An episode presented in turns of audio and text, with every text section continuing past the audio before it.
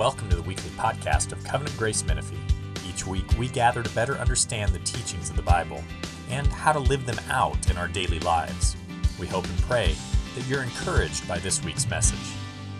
Good morning to you all. It's it's such a delight to be able to step into this pulpit because I I love the ministry of our church, and I appreciate so much the ministry of Eric and Kenny and Dave and Josh, and there is no second team. Um, we're all second team, right? There's Christ, he's our first team. But it's it's a delight to be able to share in this ministry, and um, I'm just uh, very pleased and thankful to the Lord to be here today, this morning. Pray that this morning is a blessing to all of us. Let's, let's pray and give our service of uh, the time of teaching into the Lord's hands. Lord, have your way with us. We need, um, Lord, to hear from you in ways that I can't even plan. So, Lord, we just commend our Sunday morning uh, teaching time to you and pray that you would have your way with us by your Spirit. And we pray in Jesus' name, amen. Well, we're uh, continuing in our study of First Peter.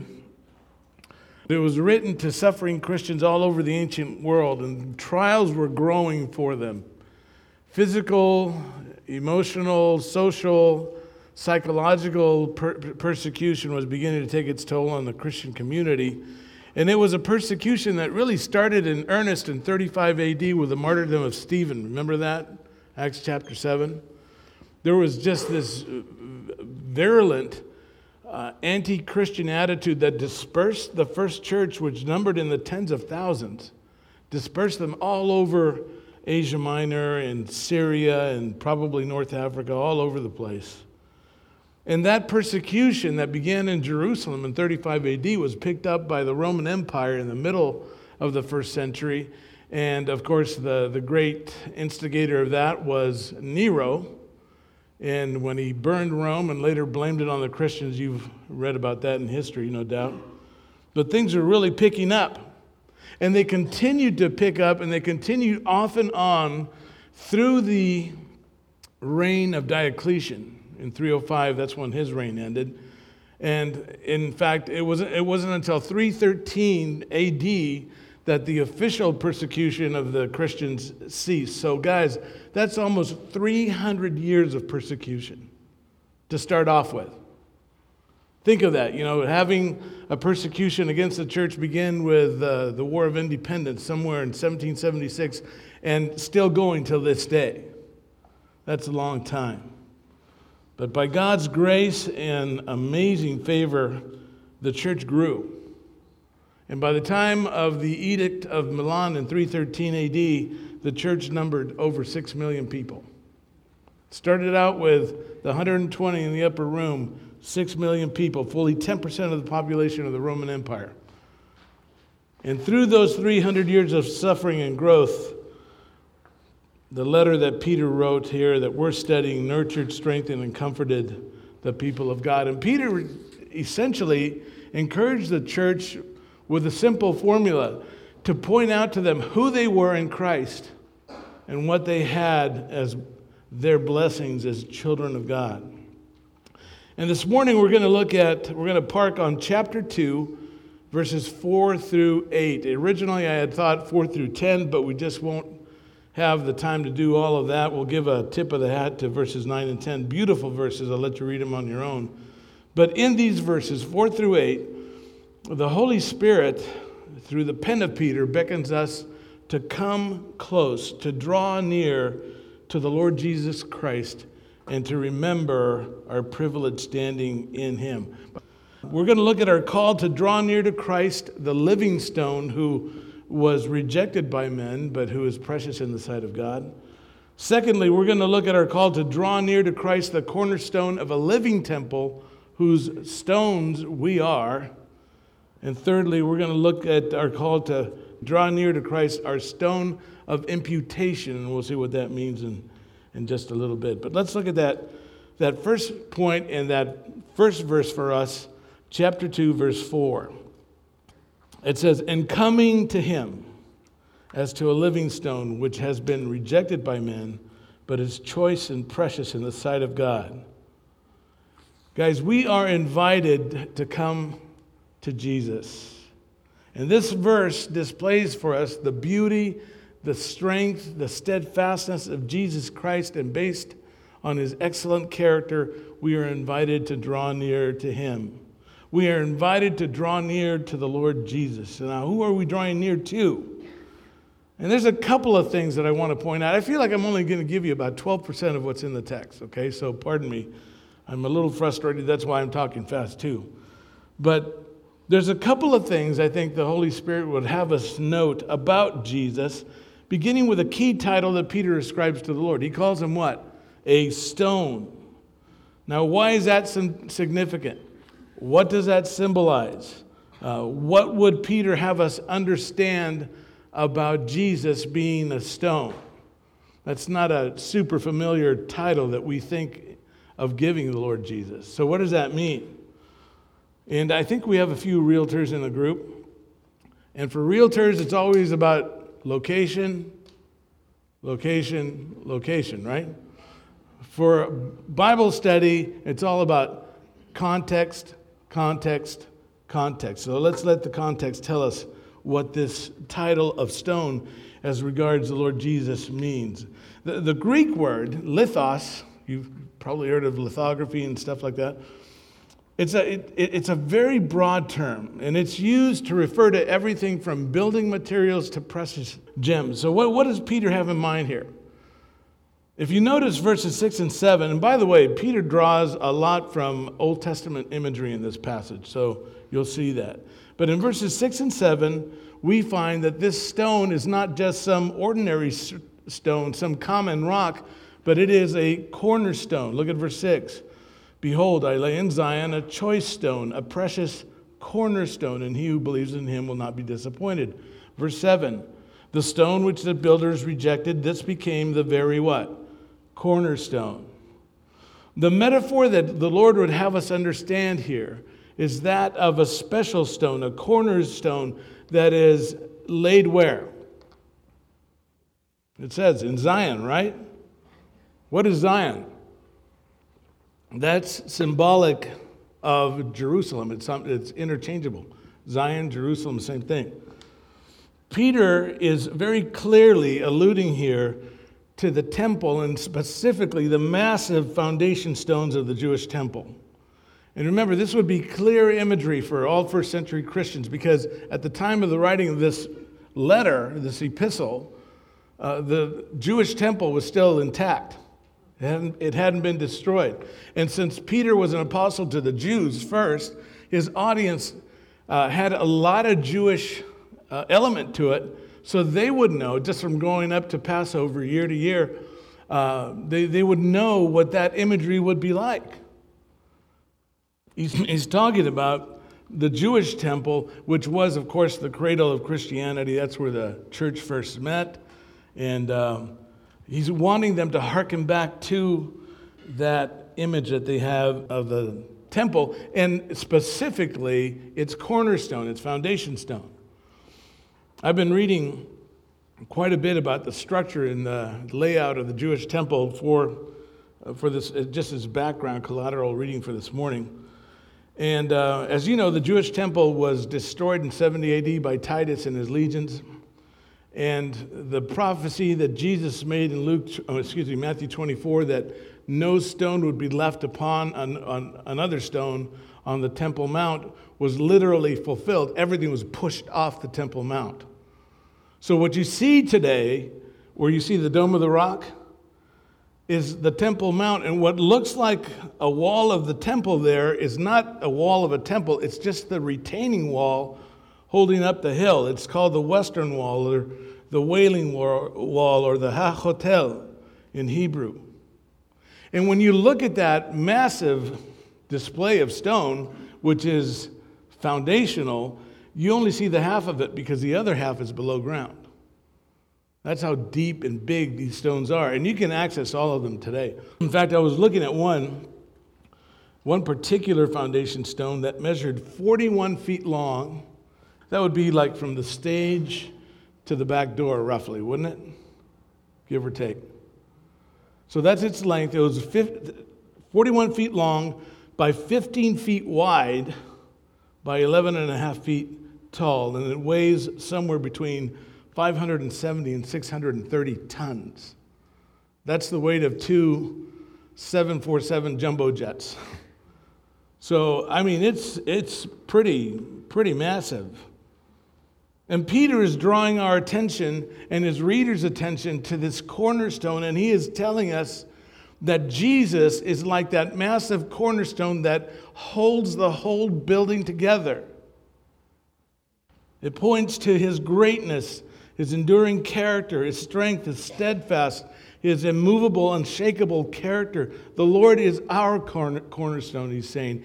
You can build your life upon him. He is sure. He is steadfast. He's immovable. He will not be shaken. That's the idea. But notice also that we're not simply invited to embrace a foundation stone.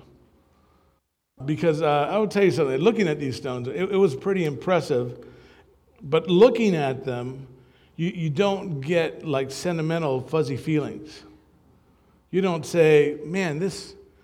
This, I could give this stone a hug. I mean, it, it is not something you want to cuddle up to. You you can be awed by it. You can feel small. You can feel insignificant. But it is it is dead, cold, inanimate stone. And when we're called to draw near to Christ, he is our cornerstone, our source of strength. But we also come to a stone that is a person. It says, and coming to him. That's a third person singular masculine pronoun. It's a him. It's a person. And it is to a living stone. He is alive by virtue of the resurrection from the dead. So Jesus is sure. He's steadfast. He's a rock on which we can build our life, our families, our faith. But he's also alive and personal. And furthermore, he's sympathetic to our pain. Notice that he was what? Rejected.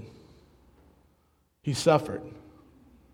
And guys, we can't miss this, okay? Because you can easily gloss over that part. We can't miss this. Our foundation stone is immovable. He's alive. He's a person, but his heart is always turned towards his people in compassion and empathy. He suffered. About a year and a half ago, I taught on Isaiah fifty-three, uh, the great messianic psalm, one of the great hymns, messianic hymns in the book of Isaiah, three of them. You remember the way the, the that chapter opens up where the prophet is incredulous. He can't believe it. He screams out, he calls out to his brethren, and he says to the Jews, "Who has believed our message?" What he is saying is that when Messiah comes, as unbelievable as it is, Israel will not listen to him. They will not believe him. And then he uses incredibly visceral language. He was despised and forsaken of men, a man of sorrows and acquainted with grief, and like one from whom men hide their face. That he was so mutilated, so brutalized by the crucifixion, torture, and the separation from God that you could hardly recognize him as a human being. And then he says he was despised again, and we did not esteem him. We esteemed him stricken, smitten of God, afflicted. He was oppressed and he was afflicted by oppression and judgment. He was taken away. He was executed. John one eleven says that he came to his own, his brothers, his countrymen, Israel, and his own did not receive him. Christ is familiar with human suffering to the nth degree, and thus he can identify with our difficulties because he suffered to the fullest measure. Isn't it amazing when you find someone who can identify with your pain? And they can say, I know exactly what you feel like. I know what it's like to lose a child. I know what it's like to lose a spouse. I know what it's like to have be foreclosed upon. And you enter into that fellowship of suffering. Jesus Christ knows your suffering infinitely more than any human could. Are you lonely? Are you misunderstood? Are you rejected by your people? Are you poor? Are you oppressed? Are you despised? Jesus knows all that and more. And he was not destroyed by his suffering like we would be, But through his suffering, his character shone through. He became the cornerstone of strength and steadfast love for his people. And if I can point out just one more thing regarding Jesus in this first verse, verse four, is that he may have been rejected by men, a man of sorrows, but he was infinitely precious and accepted to God the Father. He is precious in the sight of God. And we'll see later, just a little bit later, that this preciousness that belongs to Jesus is imputed to us. We'll look at that in a moment. But Peter's main point here is that Jesus is like that immovable foundation that held up the Jerusalem temple complex. In fact, it's still holding up the, the Temple Mount today. He's strong, he's immovable, he's steadfast. He's like a great mountain in his character, but he's not impersonal like a stone. In fact, he is a person, he is alive, and he is approachable like a friend and savior that he is. And so God's Spirit invites us to come. Come to Jesus. In fact, that verb, coming to him, it should be translated, draw near to him. Because this is the same verb that's used throughout the Greek translation of the Old Testament, the Septuagint, to speak of priests in association with priests when they're called to draw near to God, either to hear him speak or to do temple service. We are called to draw near to Jesus. We are invited to draw near. And listen, this is clearly an open invitation for salvation. If you hear the Spirit telling you, draw near. If you feel Jesus tugging at your heart, come near, you come. You come because he can make you clean. He can give you a whole new life, a brand new start. He can save you for heaven and for eternity. That said, and here's the point of verses four and six. This is the main point. This is equally, guys, an invitation for all believers, especially those who are suffering, to continually come to Christ.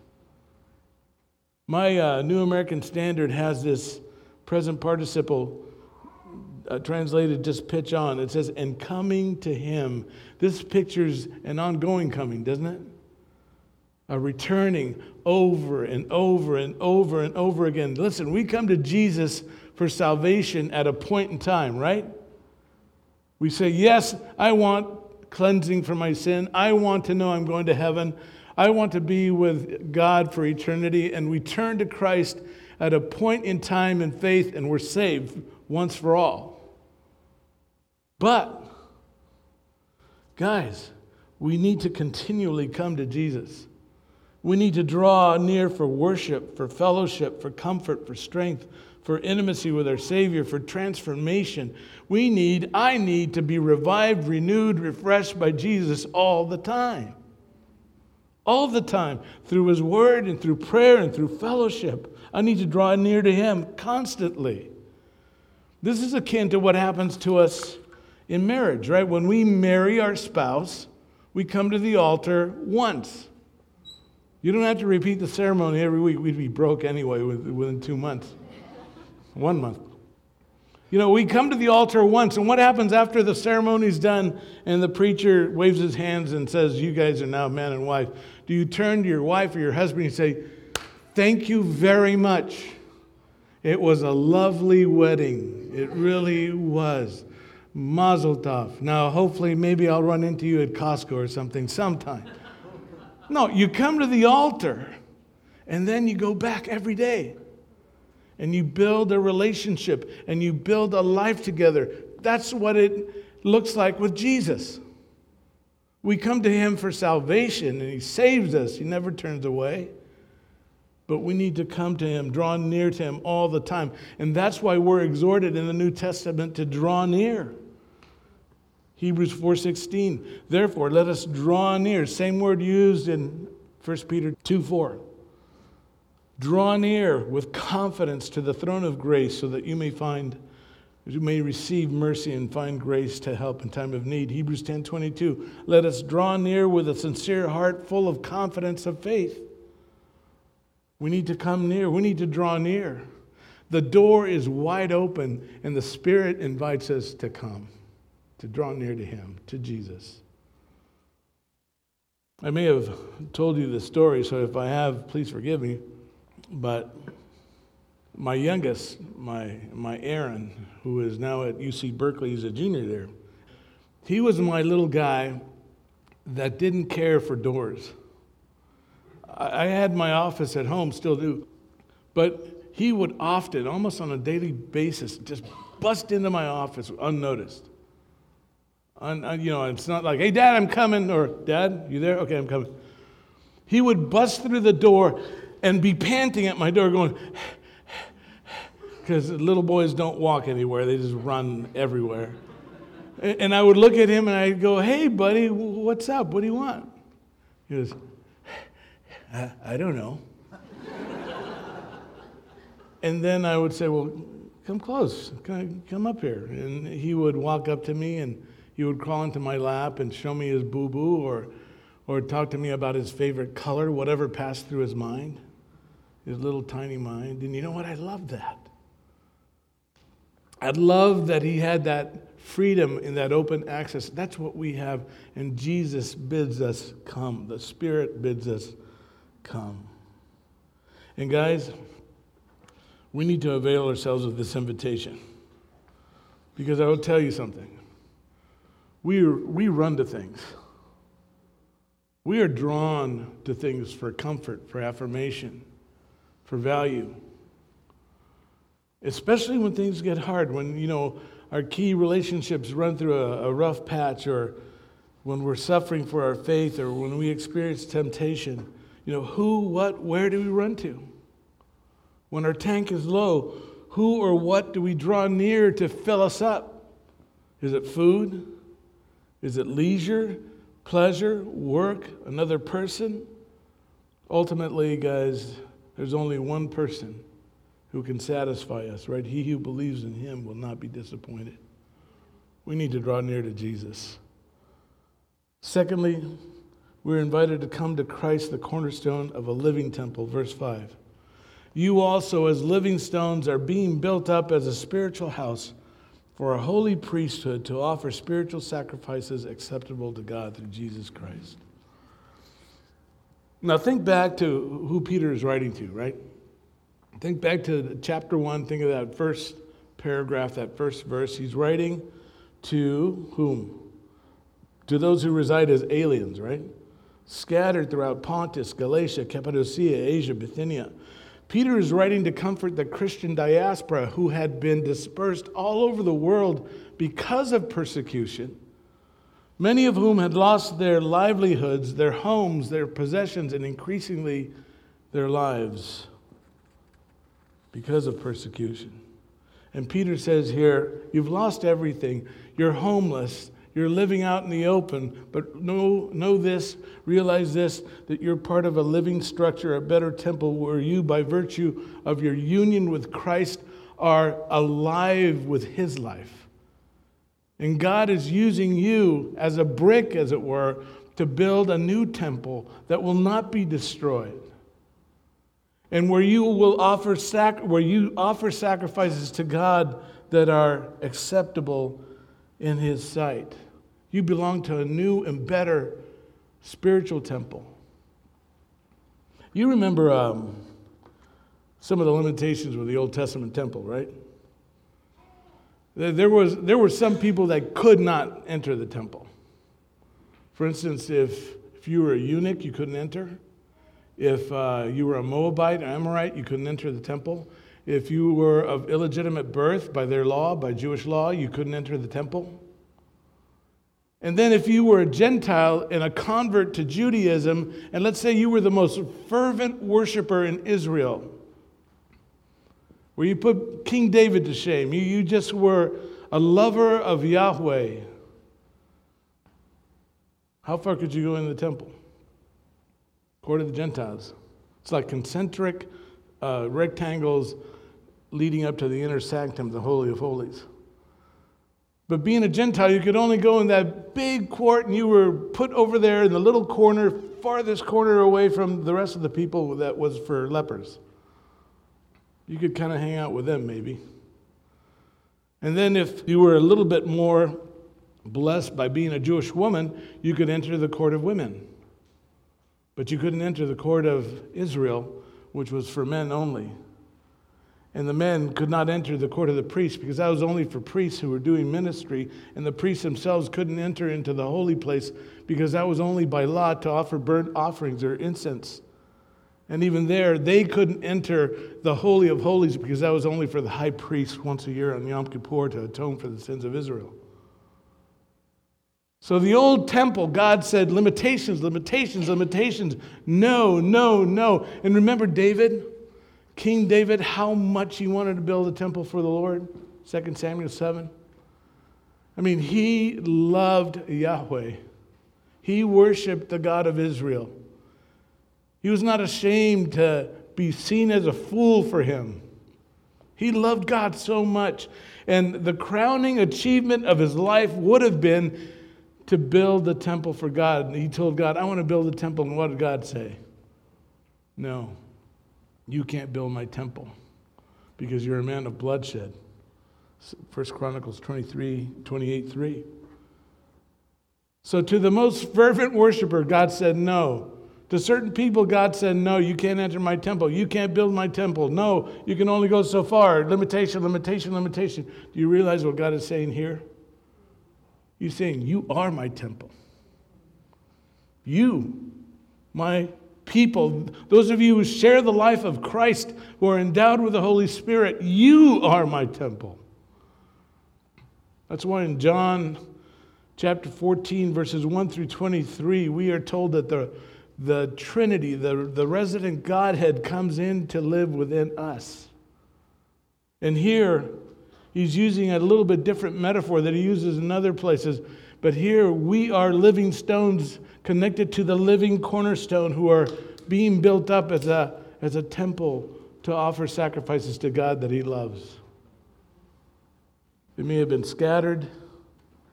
They may have been part of the the unwanted, but they were God's temple, God's priests. God, metaphorically, guys, is taking us and building a temple out of us. Sounds weird, but also precious. We're like, like spiritual Legos. God is positioning us.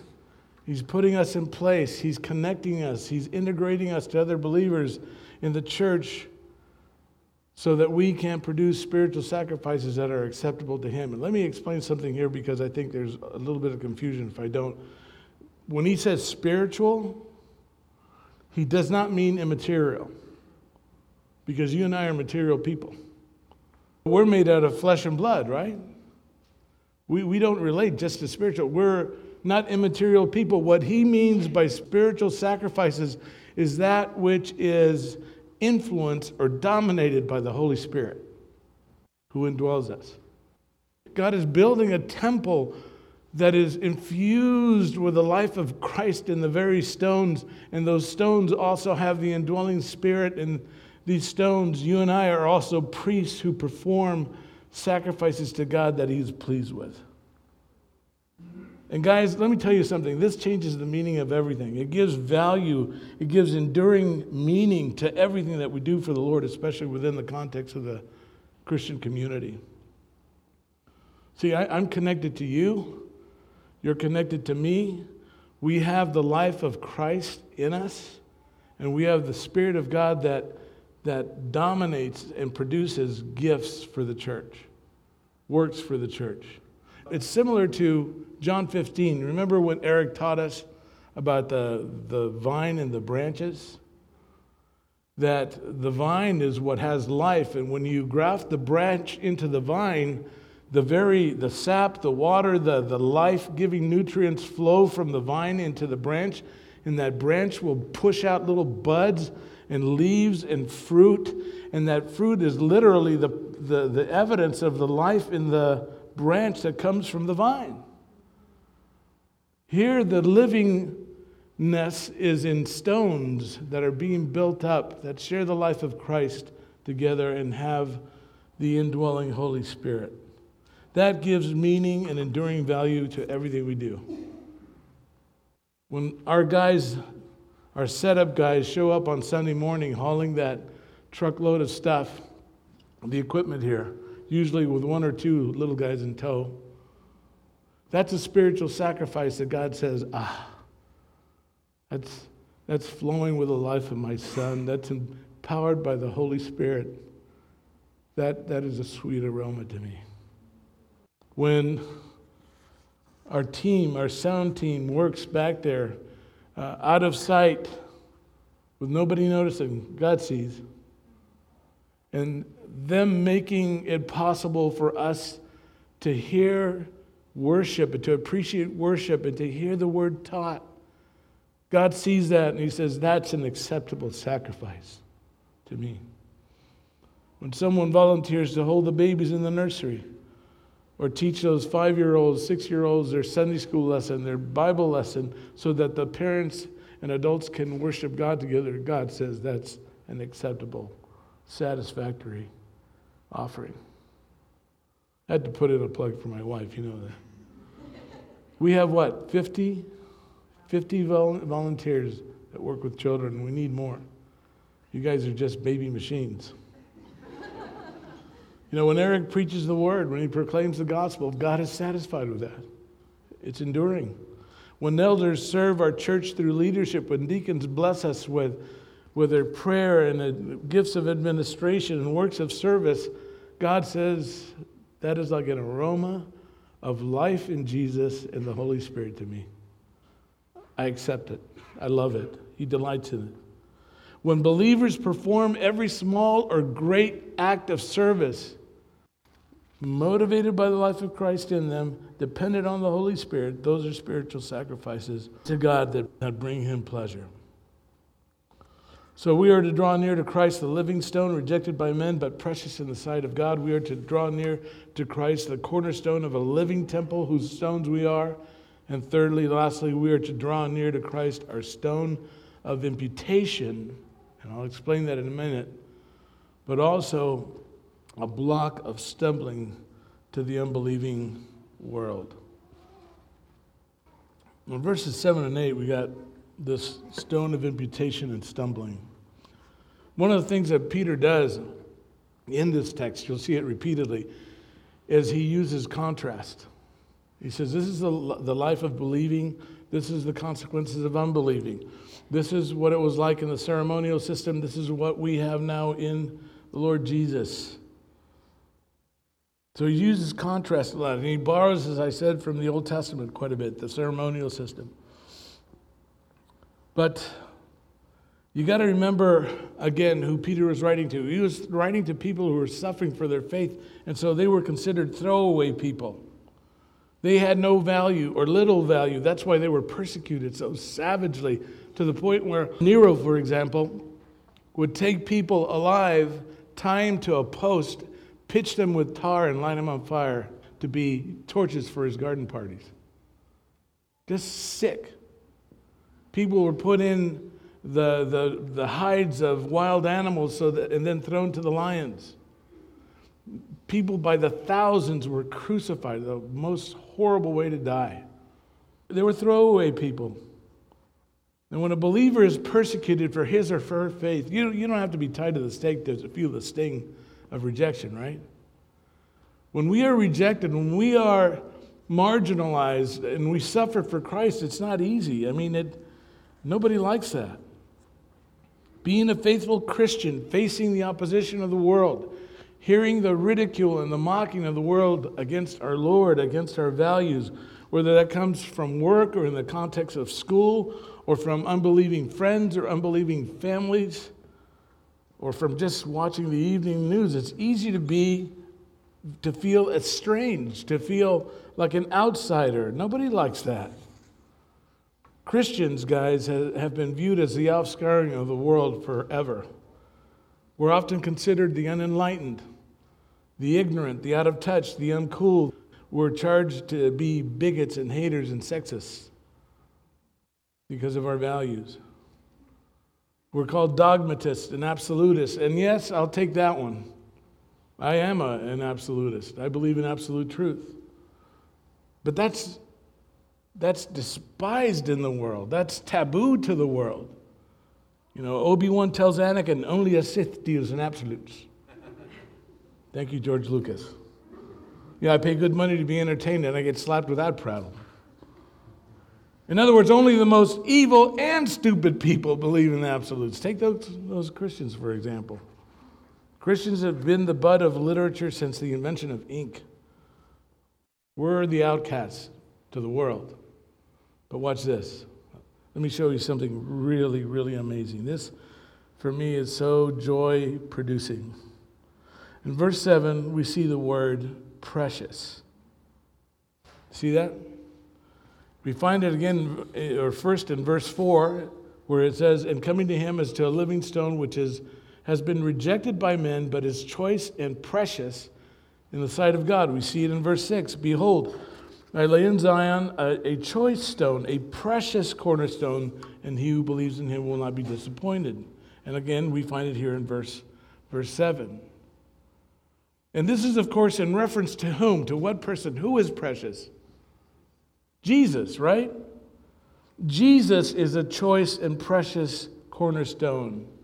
He is choice and precious in the sight of God. In other words, Jesus, the Son, God the Son, is of inestimable value to the Father. He is precious to the Father. Jesus is closest to the Father's affections. He is the focal point of the Father's delight. The Father loves the Son, right?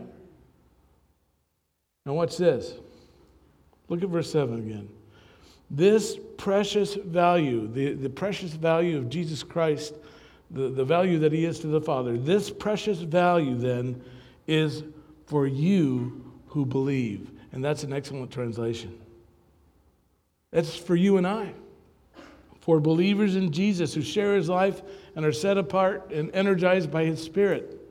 We have the preciousness, the value of Jesus Christ imputed or accounted to us. Commenting on this very verse, First Peter two seven, the late great New Testament scholar Kenneth Weiss wrote this: "He, Jesus, becomes our preciousness in the eyes of the Father as he becomes our righteousness before the law. The Son dwells in the bosom of the Father, closest to the Father's affections. Marvelous grace that we sinners, saved by grace, are brought into that favored place closest to the Father's affections." And here's the point. The Father loves us as much as he loves his only begotten Son. Crazy. Crazy love. Van Morrison wrote it. God made it up. Crazy love. And then he says this by way of application. What a pillow. I love that. What a pillow on which to rest our weary hearts when going through testing. God loves us with the same passion with which he loves his Son. We may be rejected, we may be the offscouring, but in him we are infinitely embraced by the perfect love of God. Let your mind think of that when you drift off to sleep tonight. Jesus is our stone of imputation. We have been accounted his preciousness. That's how God sees us, as valuable, as precious as his own Son. To Jesus, he is our stone of imputation, but to the unbelieving world, he is what? A stumbling block. Peter continues this contrast. He says there are basically two types of people in the world, those who believe and those who do not believe, those who cling to God's precious cornerstone through faith in his gospel work and receive forgiveness of sins, receive heaven, receive adoption, receive preciousness of Christ. And then there's those who do not believe, who reject God's cornerstone, for whom the rock of salvation then becomes a rock of stumbling and judgment. Look at these two hard verses, seven and eight. "This precious value then is for you who believe." Here's the contrast. "But for you who disbelieve, for those who disbelieve, the stone which the builders rejected, this became the very cornerstone." Verse eight. "A stone of stumbling." That is a rock that you don't see on the road and you're walking by and you just cream your foot on it and you fall forward and you stumble. That's what this means. A a rock of stumbling and a rock of offense. Literally, the Greek word is scandalon. What does that sound like? Scandalous, right? Or scandal. Jesus and the gospel scandalize people, right?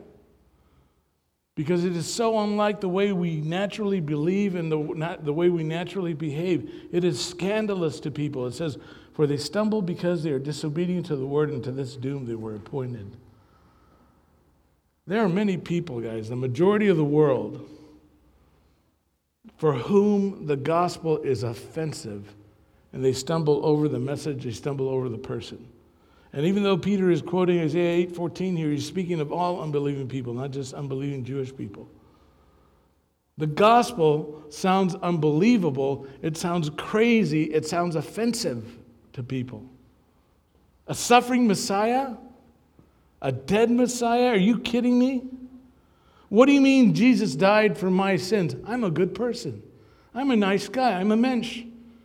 Everybody likes, well, what do you want? What do you mean Jesus died for my sins? What do you mean I'm a sinner? How do you expect me to believe in a God that sends my loved ones to hell because they don't believe in him? That's crazy. I could never love or worship a God like that. It's offensive. That's why Paul in First Corinthians one twenty-three said, but we preach Christ crucified, to Jews a stumbling block, and to Gentiles foolishness. Not all people aggressively oppose the gospel or verbalize their opposition to the gospel. But if they hear the message through, it'll either be a rock of salvation or a rock of stumbling. Now, I've shared the gospel with many people, Jews and Gentiles. And some people, quite a few of them, increasingly I would say, especially Jewish people, will stop me somewhere in the middle of my, my presentation, either in deference to me or because they want to avoid the, the, the awkwardness of the conversation. But they'll say, wait, wait, wait a minute, wait a minute. You need to understand something here, pal. I'm not anti-Jesus. In fact, I believe Jesus was a good man. He was a good moral teacher. You ever hear, hear anything like that? He wasn't a bad guy. I like Jesus as far as he went. It sounds cordial. Sounds nice. But what's wrong with that? Let me show you where that conclusion just doesn't work. You want to know why it doesn't work, plain and simple? It's because Jesus didn't leave us that option. He didn't leave us the option of, I'm a good moral teacher, take me or leave me. You know, um, Jesus made a lot of claims, right? Probably the most audacious and controversial claim that he made was that he was what? He was God. He claimed to be God repeatedly. You read the Gospel of John and underline all the direct and indirect times he references to be God, deity. It's, it's overwhelming. That's what he claimed. In fact, the whole thrust of the purpose of the book of John, John twenty thirty-one, is to let people know that Jesus is God and they need to embrace him as Savior too. For example, in John chapter ten, Jesus was having a discussion, really more of a lecture, with the religious leaders. And he was telling them how he could keep those who believed in him, how he could protect their souls, how he could give them eternal life, which are all what? Divine prerogatives, right? And those who were, most of them were squirming in their seats with discomfort. There was a few that were fuming with disgust. And then as Jesus gets to the end of this lecture, he drops this bomb on them. John ten thirty. He says, I and the Father are one. Boom. In other words, Jesus says, God and I are equals. You say, well, did the Jews understand that that's what his claim was? Listen to these verses that follow. The Jews picked up stones again to stone him. They tried this before. Jesus answered them, I showed you many good works from the Father. For which of them are you stoning me? The Jews answered and said to him, for a good work we do not stone you, but for blasphemy, and because you, being a man, make yourself out to be whom? God. Jesus made many claims to deity. He claimed to be, be able to forgive sins. Matthew nine, the paralytic. Remember that story? This paralytic was brought by his friends to, to Jesus, but the house was too full of people. They couldn't get near him, so they went up to the roof, dug a hole through the thatch, and lowered the man to Jesus, in front of Jesus. That would kind of interrupt the, the speech. And Jesus turned, seeing their faith, he turned to this young man and he said, "Son, your sins are forgiven you." Interesting. The scribes that were all around him, it says that they were reasoning within themselves and they said, "This fellow blasphemes. Because who can, who can forgive sins but God?" And Jesus, knowing what they were thinking, says, why, why are you reasoning these thoughts in your head? Which is easier, to say your sins are forgiven or to say, take up your pallet, stand up, and go home? But that you may know that the Son of Man has authority on earth to forgive sins, I say to you, young man, pick up your pallet and go home. And it says he picked up his pallet and he moved out right in front of everybody, excuse me, the crowded room, and he went home glorifying God. Jesus claimed to forgive sins. He also claimed to his men this pretty bold statement, John fourteen six. Jesus said to Thomas, to him, "I am the way," you know this one, "the truth, and the life. No one comes to the Father but through me. I'm the only way, the truth, and way to heaven. Nobody approaches God except through me." Now you take those claims, and you take others, and there are only three possibilities as to the identity, identity of a man who makes those claims, right? That, this is what C S Lewis wrote about. The first possibility is that a man who makes such claims is a liar, a big, fat liar. And not just any liar, but the most pernicious, evil, hypocritical kind of liar, because he is beckoning people to trust him for their eternal well-being, for forgiveness of sins, when he knows very well that he cannot deliver on those promises. That, that's a megalomaniac. That's just pure evil. And unfortunately, there's been many examples of people like that throughout history, right? People are willing to distort and, and manipulate and lie to people for power, for money, for sex, whatever.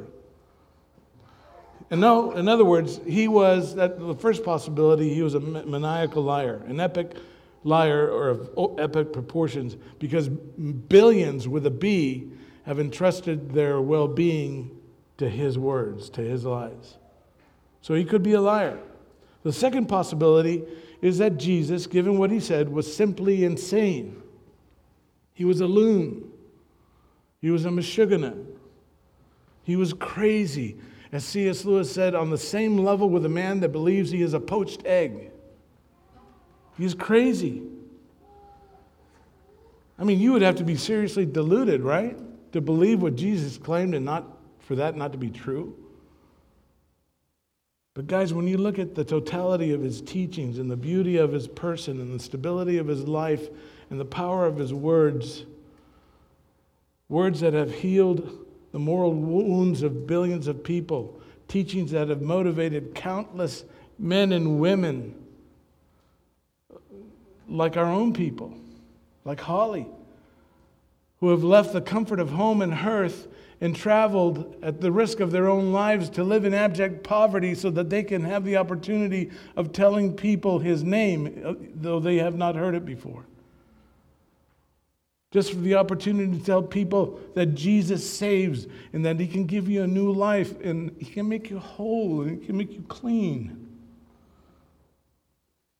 Billions have been impacted by those words. And these people are not just impacted psychologically, they are changed so that they go out and produce amazing works of selfless love in Jesus' name. And the, the fruit of his ministry, the people that it has changed, the message that they preach, have produced countless thousands, tens of thousands of schools, orphanages, hospitals, agencies of mercy throughout the world. May I suggest to you that that kind of fruit, that kind of change, that kind of power cannot come from a dis- unstable person, from a liar or a madman. Impossible. two thousand years of this kind of ministry. And so we're left with only one more option regarding Jesus of Nazareth.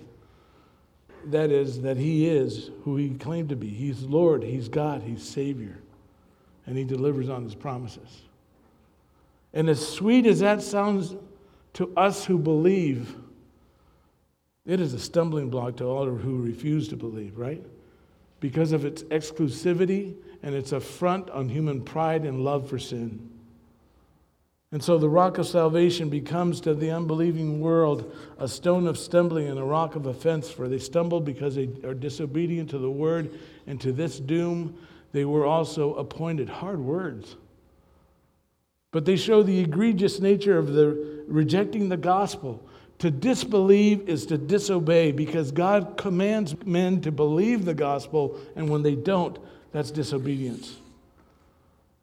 You know, men think that they can do enough good things to get okay with God, right? The unbelieving generation in Jesus' day asked Jesus, "What shall we do so that we may work the works of God?" In other words, just tell me what to do, I can do it. I know how to ride a bike. I can get even with God. And Jesus answered and said to them, "This is the work of God, that you believe in him whom he has sent." Those who reject Christ reject his message of good news. They disbelieve the gospel because of their unbelief and disobedience, and they are doomed to judgment because of it. And someone will say, "Yeah, but would God really condemn men for not believing?"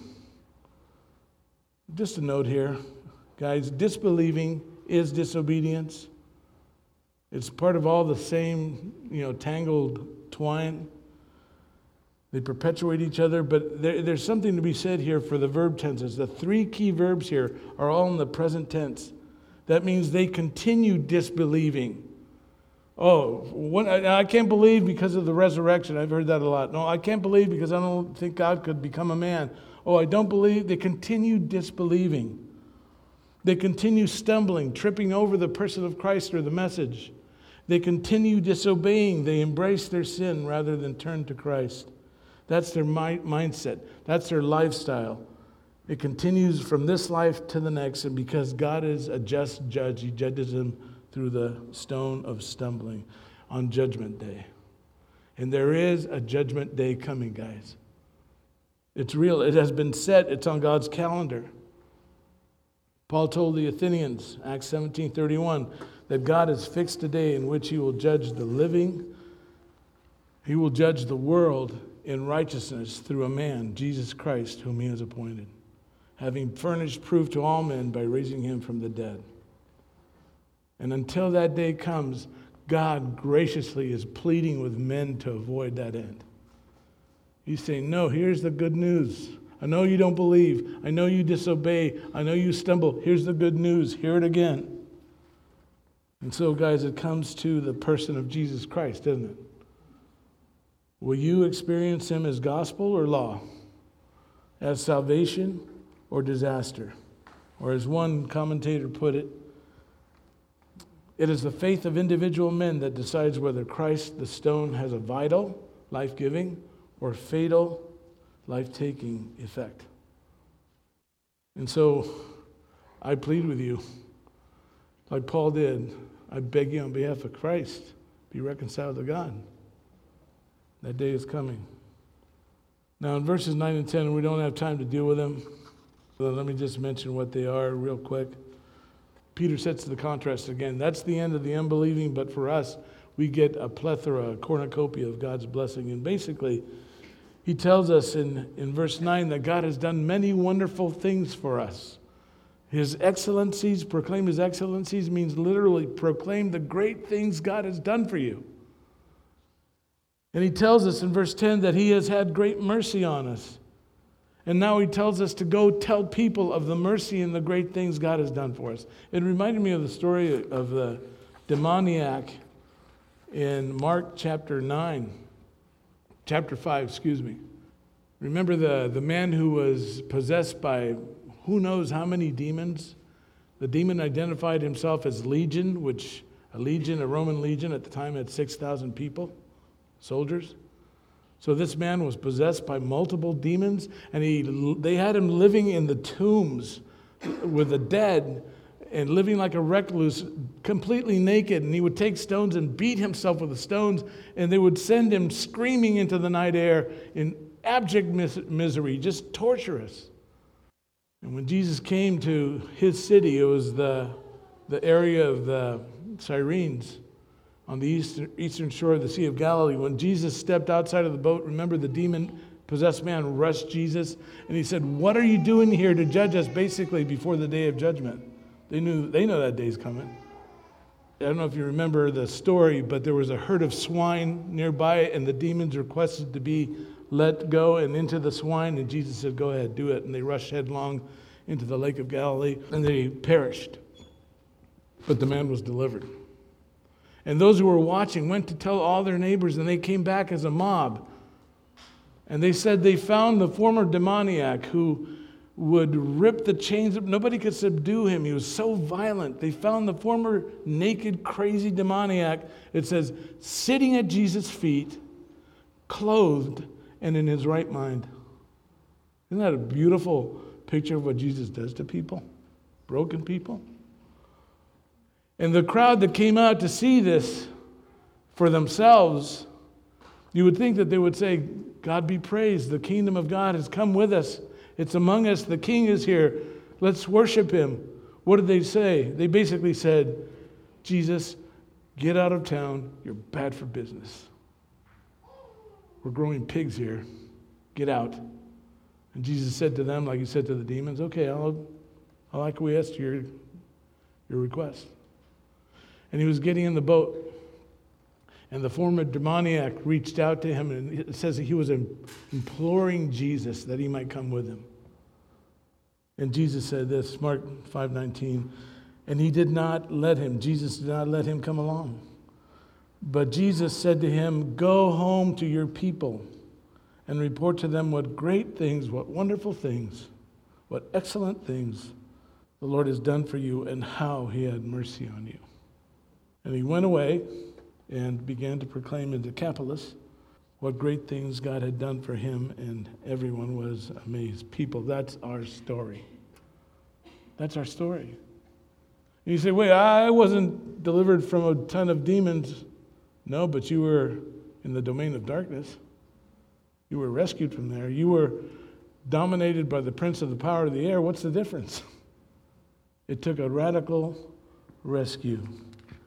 And now we can go, just like Peter tells us to, out to proclaim to our people what great things Jesus has done for us and the mercy God has had on us through him. Let's pray. Lord, thank you for the infinite value of your word. It just seems that we are just scratching the surface. Lord, we thank you for all that you've done for us, for the immeasurable treasures that we have in Christ, including the person himself, our living cornerstone, a sure foundation to build our lives on. Lord, we thank you for having mercy on us, for taking your wrath and pouring it out, not on us, but on your Son, and for delivering us from our great sins. We thank you, Lord. Thank you again for your word. We pray that you would bless us as we fellowship the rest, the remainder of this hour, and as we go our separate ways. We pray in Jesus' name. Amen. Thank you for listening to this week's podcast. If you'd like to know more about our church, you can email us at info at covgracemenifee dot org. May the Lord bless your week and guide your steps.